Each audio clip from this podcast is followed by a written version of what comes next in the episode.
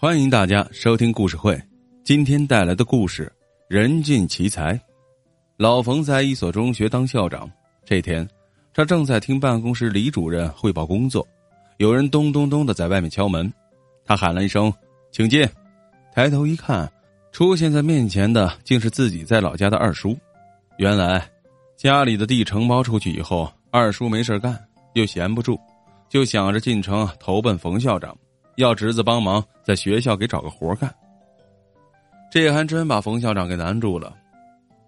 二叔是个地地道道的农民，大字不识一个，只会干粗活。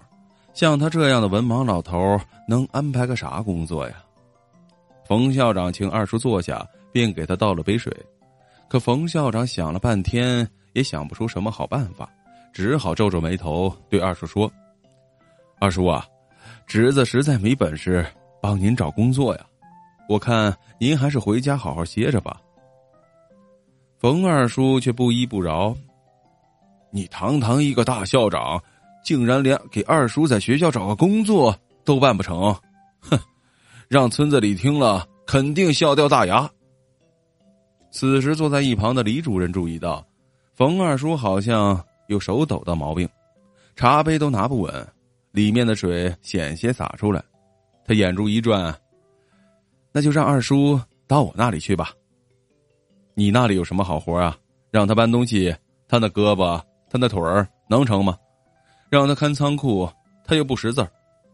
冯校长小声的问他，李主任却说：“啊，您放心吧，这活啊，肯定能让二叔满意。”过了几天，冯校长去食堂打饭，意外的发现二叔穿着一身白大褂。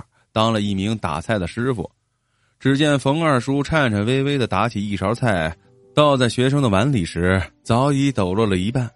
冯校长哭笑不得，心说：“嘿嘿，李主任呐，真会给老头安排差事啊！